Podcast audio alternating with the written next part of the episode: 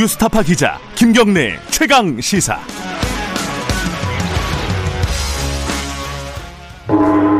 최강 시사 정치 사이다.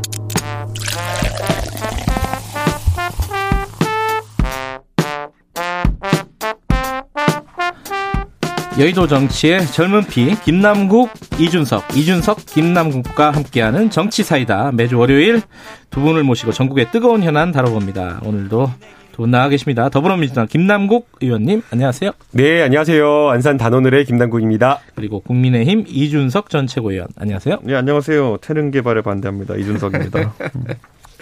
자, 김경래 최강시사 유튜브 라이브 열려 있습니다. 그리고 문자 참여 기다립니다. 샵 9730으로 보내주시면 되고요. 짧은 문자 50원, 긴 문자는 100원입니다. 스마트폰 콩 이용하셔도 좋고, 이번 주는 커피 쿠폰 추첨해서 보내드리니까 많이들 보내주시기 바라겠습니다.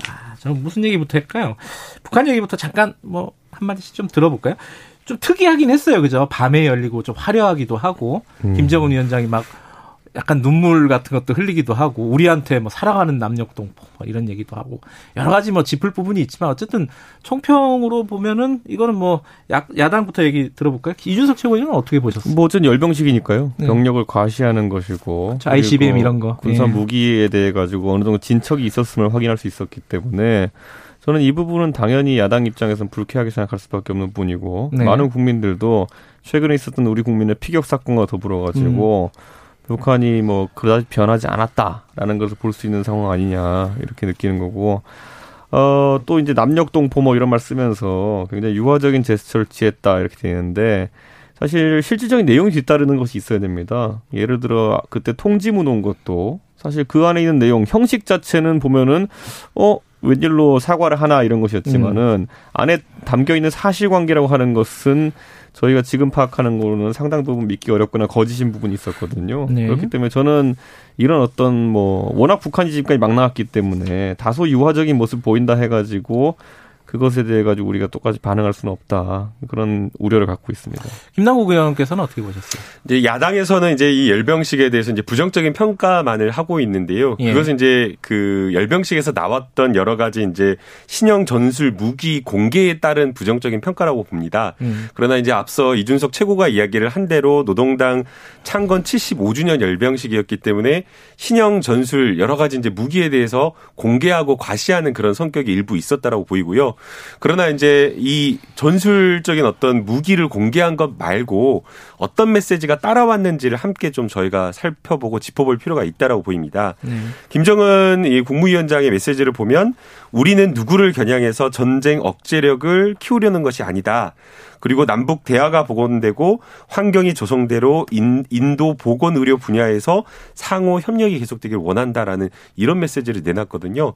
결국에는 어 과시는 했지만 어 미국 지금 대선이 지금 한 11월 3일 날 끝나는 것으로 되어 있기 때문에 도발을 하지 않고 대화를 계속 이어나가려는 협상을 이어나가려는 그러한 어떤 북한의 속내를 조금 드러낸 것 아니냐라고 이렇게 좀 평가를 할 수밖에 없고요. 어, 지금 이제 뭐 대선의 대선 결과에 따라서 미국의 어떤 북한에 대한 어떤 전략이나 이런 것들이 달라질 수는 있겠지만 한 가지 확실한 건 분명합니다. 전쟁은 불가능하고 지금 미국이 북한을 계속해서 압박을 해오고 있는 상황이잖아요. 길게는 30년, 짧게는 정말 아예 진짜 봉쇄 조치를 했다라고 하면서 3년 이상 이렇게 3년 가까이 지금 봉쇄를 해오고 있는데 이걸로도 지금 풀어나가기가 쉽지 않은 그런 상황이다.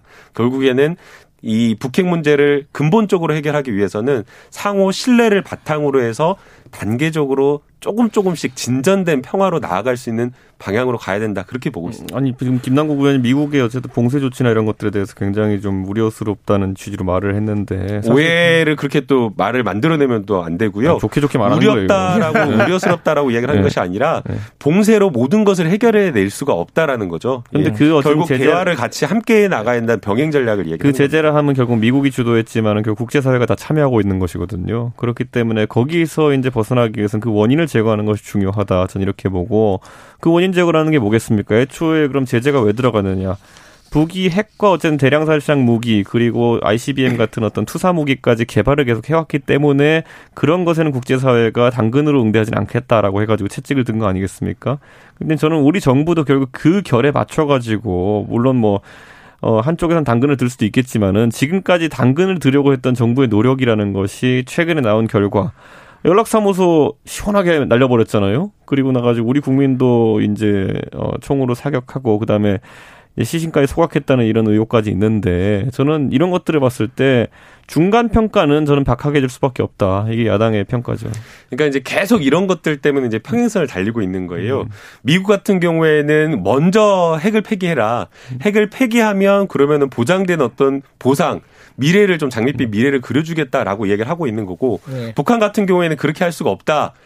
어, 단계적으로 행동 대 행동으로 해서 우리가 조금 일부 포기를 하면 너희도 거기에 맞춰서 뭐가 뒤따라와야 된다, 보상이 뒤따라야 된다, 이렇게 지금 이야기를 하고 있는 거거든요. 근데 이제 서로 이렇게 전략이나 합의가 이루어지지 않는 이유가 결국에는 신뢰가 부족하기 때문이라고 보고 있는 겁니다. 그래서 이것에 대해서는 계속 못 믿고 이렇게 가게 되면 이 상태로 그대로 두고 누군가 포기할 때까지 갈 것이냐 이런 문제거든요. 그래서 결국에는 어 결국 이와 관련되어서는 상호를 조금 더 서로 간의 어떤 믿음을 믿음의 기초에서 조금 더 진전된 평화를 이뤄낼 수 있도록 하는 것이 좀 필요하다고 보이고요. 아니, 여기에 대해서는 뭐 안 된다라고 뭐 미국도 무조건 뭐 강경파만 있는 것이 아니라 이번에 뭐 미국 뭐 외교 위원장인가요? 미국 하원에서도 긍정적으로 병행 전략을 펴야 된다라고 주장하시는 분들도 있기 때문에 평화로 나아가는 방향 음. 그런 방향으로 가야 되지 않나 싶습니다. 저는 뭐 정작 문재인 정부가 이제 이번에 트럼프 정부와 함께 뭔가 해보려고 했던 그런 주체 아니겠습니까? 오히려 트럼프 대통령 지금 보면은 그 외교적 행동이라는 것이 굉장히 돌출적이고 성과가 거의 없는 상황이지만은 이거 시작할 땐 또 트럼프식이 옳다라고 해가지고 우리 정부가 또 어, 뒤에 태우고 가겠다 이렇게 했던 거 아닙니까? 자, 지금 와서 박한 평가하기 어렵습니다. 넘어가죠. 또. 요거는 네. 어, 다 우리가 3부에서 또 전문가와 네. 함께 좀 분석을 예정하고 있으니까 그때 좀 다루도록 하고요. 2115님 청취자분인데 대입 준비 중인 고입니다. 등교 때마다 잘 듣고 있습니다. 정치사이다 특히 더 잘 듣고 있습니다. 뭐 이런 말씀을 보내주셨습니다. 애들이 듣고 있습니다. 우리 열심히 해야 될 것 같습니다. 그, 아 근데 고2면 커피 드리, 저도 되나? 모르겠네. 어, 요즘 고이 커피 다 마셔요. 아 그래요? 네. 알겠습니다. 자, 그 국감 얘기 잠깐 해보죠. 네. 국감이 지금 한참 진행 중인데 오늘도 이제 열릴 거 아닙니까? 근데 요번에 야당이 좀 힘이 없다, 뭐 한 방이 없다. 뭐 이런 얘기들이 좀 있어요. 이거 어떻게 보세요? 근데 뭐 어쨌든 증인이나 이런 문제들 네. 많은 국민들이 보시겠지만은 뭐 속 시원하게 채택 안 하고 있잖아요. 증인 채택. 예. 네. 예를 들어 이런 사안에 대해 가지고 과거에 이제 민주당이 야당 시절이었을 때 보이던 태도라든지 네. 그때 채택했던 증인 증인들과 비교해 봐도 전혀 협조를 안 하고 있다 이렇게 볼 수 있는 거죠. 네. 예를 들어 저희가 비슷한 사건이었던 세월호 사건 때 한번 보시면은 그때 뭐 해경 정장부터 해가지고 뭐 유가족 측 증인들까지 해가지고 전부 다 증인 채택돼가지고 사실 CCBB를 가렸거든요. 음. 그런데 지금 이제 이 월북 문제라든지 이런 것들에 대해 가지고 뭐 수사 중인 사안도 있고 이렇다 그래가지고 지금 전부 다 이제 채택을 안 한다고 하는 것은 글쎄요. 저는 야당이 이제 국감을 사실 주도하는 모양새일 경우 많은데 그거는 증인들을 이제 부르는 과정 속에서 국민들과 호흡하고 이런 것인데 완전 원천봉쇄한 거 아니냐 이렇게 말씀드리고 싶고 예. 또 어떤 이슈에 대해 가지고 저희가 제기하고 뭔가 캐낸다 하더라도 보통은 그 여권에서 문개기 전략으로 나갑니다. 음. 예, 그렇기 때문에 저는 뭐 이게 딱히 국감뿐만 아니라 최근에 정권과 관련된 의혹 사건들, 소위 말하는 추국창 아니겠습니까? 추미애, 조국, 윤미향 이런 사건들 보면은 결국 뭐 어느 정도 의혹 제기가 되어도 그다음부터는 여당이 결사옹이 나서고 그다음부터는 뭐 검찰에 보내보자. 검찰에서 나오면 재판을 기다려보자. 재판 기다리면 그 다음에 아무 소리 없고 뭐 이런 식으로 이슈 묻기 쪽으로 가고 있거든요. 저는 그런 어떤 대응 전략이 단기적으로는 뭐 이슈가 종결된 것처럼 보이게 하겠지만은 항상 일정 기간 지난 뒤에 다시 이제 재생돼가지고 윤미향 의원권 같은 경우도 그렇죠. 이제 하나씩 사사 쏟아오기 때문에 저는 여권이 이제 정립 하나씩 하고 있다 이렇게 봅니다. 그 맹탕 국감이다라는 예, 예. 이런 평가가 예. 좀 있는 것 같아요. 음. 근데 이제 여기에 대해서 여당이 증인 채택에 합의해주지 않으니까 그런 거 아니냐라고 이렇게 하기에는 조금 제대로 된 진단 원인 분석은 아니라고 좀 봅니다. 뭐 직인 채택과 관련되어서 지금 이준석 전 최고는 세월호 때 우리가 다 받아들였는데 왜 이번 연평도 공무원 실종 사건 증인 안 받아주냐 이렇게 예. 이야기를 하지만 기본적으로 국감에서의 증인은 기관 증인을 대상으로 증인 신청을 하는 겁니다. 민간인을 대상으로 증인을 한다라고 한다면 그 증인을 불러서 유의미한 답변을 이끌어낼 증언의 가치가 있어야 되는 거거든요. 세월호 같은 경우에는 민간 연행에서 발생한 사고이기 때문에 불러서 여러 가지 것들을 확인하고 물어볼 필요가 있었지만 지금 연평도 공무원 실종 사건 같은 경우에는 부르자고 하는 사람이 되게 지금 민감했던 분이 공무원 형인데 형 같은 경우에는 여기에 있어서 진술할 수 있는 사항 자체가 굉장히 좀 제한적이고 네. 또더 나아가서 여러 뭐 국방부나 여러 사람들을 불러도 국무 지금 이제 뭐 영상이나 이런 것들 보시면 알겠지만 비공개로 되는 경우가 상당히 많습니다. 보안과 관련된 여러 가지 문제도 있기 때문에 증인 신청과 관련된 부분이 좀 어려웠던 것이지 이것을 무조건 일방적으로 증인을 안 봐줬다 이렇게 평가하기는 좀 어렵다 보이고요. 결국에 이번에 조금 맹탕국회가 된 게 바로 지금 이준석 전 최고가 이야기한 것처럼 추국향 추국향 이것만 계속 부르짖는 겁니다. 국회가 개원한 이래로 야당이 계속해서 음. 추미애 장관에 대해서만 이야기를 하고 있는 겁니다. 수사 결과가 나왔는데도 불구하고 계속 그 이야기만 하는 거거든요. 그래서 사실은 오히려 국감 본질에 맞지 않는 그런 정쟁적인 것에만 집착하고 몰두하다 보니까 이번 국감이 야당에서 제대로 된 준비를 못한 국감이 돼버린 것이 아닌가라고 좀 보고 보고 있습니다. 김, 김남국 의원은 예전에 BBK 수사 결과 나오고 처음에 이제 종결됐을 때 그럼 BBK에 대해서 믿었어요 그러면은 그 결과에 대해 가지고 나중에 정권 잡고 나가지고 BBK 또 계속 수사하고 이렇게 했잖아요. 그다음에 저 뭐야 결국에는 이명박 대통령 여러 가지 건으로 해가지고 다시 이제 다스까지 이제 다 조사해가지고 또 이제 감옥 보냈잖아요. 그러니까 결국 그 검찰 조사에서 검찰 수사에서 일차적으로 무혐의가 나왔다 해가지고 그 사안이 정치적으로 뭐 다시 인화성이 있다 이거는 나중에 판단해볼 문제인 것이고 뭐 그렇게 따지면 이명박 대통령 무죄였네요. 그러니까 이준석 전 최고가 듣고 넘어갈게요. 예, 예. 항상 이제 과거의 문제를 가지고 와서 음. 너희 때도 그랬던 거 아니냐라고 하면서 하지만 본질적으로 사안이 다르죠. 이명박 전 대통령 다스 문제하고 지금 추미애 장관 아들 이 사건하고 같이 본질 같은 선상에서 비교하는 것 아니, 자체가 맞지가 않고요. 조용히 하라면서요. 그러니까 그거 자체가 맞지가 네. 않고 네. 제가 언제 검찰이 뭐 잘못했으니까 수사결과가 나왔으니까 조용히 하라. 오늘 오늘 그러니까 법... 말을 제 주장을 오해하고 곡해하고 자기 마음대로 해석해서 거기에 대해서 토론한 게 아니라 이 본질과 쟁점에 맞춰 가지고 토론하는 게 저는 필요하다고 봅니다. 그러니까 저는 추미애 장관에 대한 일가에 대한 수사가 만약 미진하다면은 야당은 충분히 국감을 제기할 수 있다 이걸 그냥 말씀드리는 알겠습니다. 거예요. 뭐 한 마디씩만 듣고요. 그 오늘 법사위 열리잖아요. 네. 추미애 장관 출석하겠죠, 당연히. 그 이준석 최고께서는 음, 추미애 장관이 앞에 있으면은 무슨 질문하고 싶으세요? 아, 저는 결국 동부지검에서 이런 수사 결과를 내면서 네. 결국에는 전화한 사실이라든지 여러 가지 인정됐는데 음. 결국 이제 결국 최종 처분의 판단에 있어가지고만 이렇게 나온 경위를 많이 따져 묻어야겠죠. 그리고 음. 그 과정에 있어가지고 추미애 장관이 지난 한 7개월 남짓한 시간 동안에 굉장히 빈번하게 동부지검에 이제 인사를 예. 논란이 있을 방향으로 냈는데 그런 부분을 당연히 따져 물어야 되는 것이 추미애 장관이 인사권자였거든요. 그 부분을 따져 묻겠습니다. 알겠습니다. 그 법사위원이시니까 이런 저기 야당의 문제의식에 대해서는 어떻게 본질하고는 듣고 저, 넘어가죠. 그러니까 본질하고는 전혀 음. 상관이 없는 거예요. 추미애 네. 장관은 이 사건과 관련되어서 음. 수사 초기부터 아예 직무 관련성이 음. 충돌될 수 있는 그런 문제가 있기 때문에 아예 수사 결과에 대해서 보고받지도 않았고 일체 수사에 관여한 바가 없습니다. 그런데 이 수사 결과에 대해서 왜 이렇게 나왔냐고 추미애 장관에게 묻는다라고 하면 그 질문을 왜 나한테 하냐라는 그 답변이 돌아볼 수밖에 없는 거고요. 이 사안은 너무 간명한 겁니다.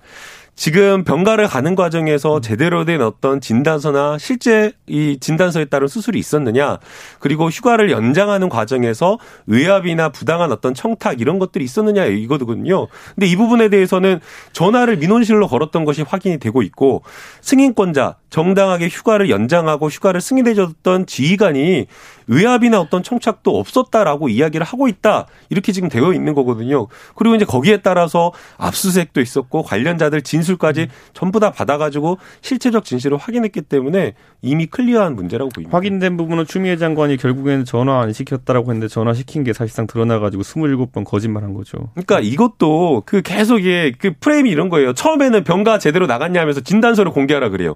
진단서를 공개하니까 이제는 그 과정에서 요양 심사를 거쳤냐 있냐고 하면서 국방부에서 원래 음. 요양수사 거치지 않는다라고 이야기를 했는데 외압 문제로 이야기를 한 거예요. 외압이 없었다라고 지금 지휘관도 이야기를 하고 실제 외압을 하는데 국방부 민원실로 전화를 걸겠습니까? 문의 전화한 것밖에 없다라고 이야기해 갖고 이게 확인이 되니까 그 다음에 이제 태도 논란으로 가요. 그러면서 이제 수사 결과까지 무혐의로 나오니까 이제는 또 거짓말했다라고 하면서 계속해서 논점을 막 먹고 가면서 네. 쟁점을 이런 식으로 정쟁화하는 것 자체가 문제다라고 이야기가 이야기를 드리고 네, 싶고요. 심한분에 넘어가 거짓말하죠. 거짓말이다라고 이야기를 네. 하는 것도 맞지가 않은 게 김남국 의원이 지금 말하는 추미애 장관은 지금 분명하게 분명히 그렇게 이야기를 했어요. 부당한 청탁이나 외압을 지시한 적도 요구한 적도 없다라고 이렇게 이야기를 했던 거였거든요. 전화번호만 줬다 이건데 어쨌든 김남국 의원이 지금 말하는 것들 중에서 그거 다 이제 여러 사람이 의혹을 제기기 때문에 여러 사람이 한 얘기고요.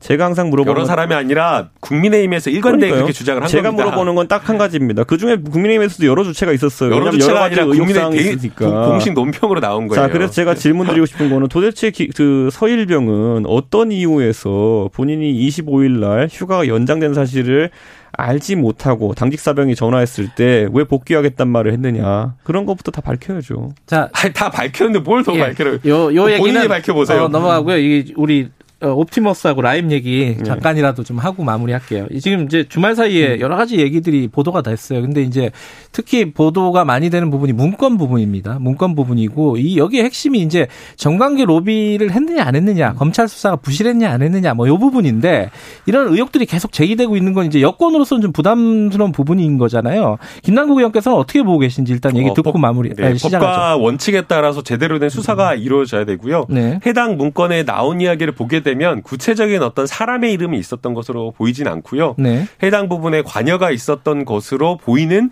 문구 정도가 있었던 것으로 보입니다. 예. 어, 그래서 이제 이 부분은 이제 검찰에서 수사를 이미 했었고 일부 지금 했었고 그리고 이제 추가적인 수사를 하고 있는 것으로 보입니다.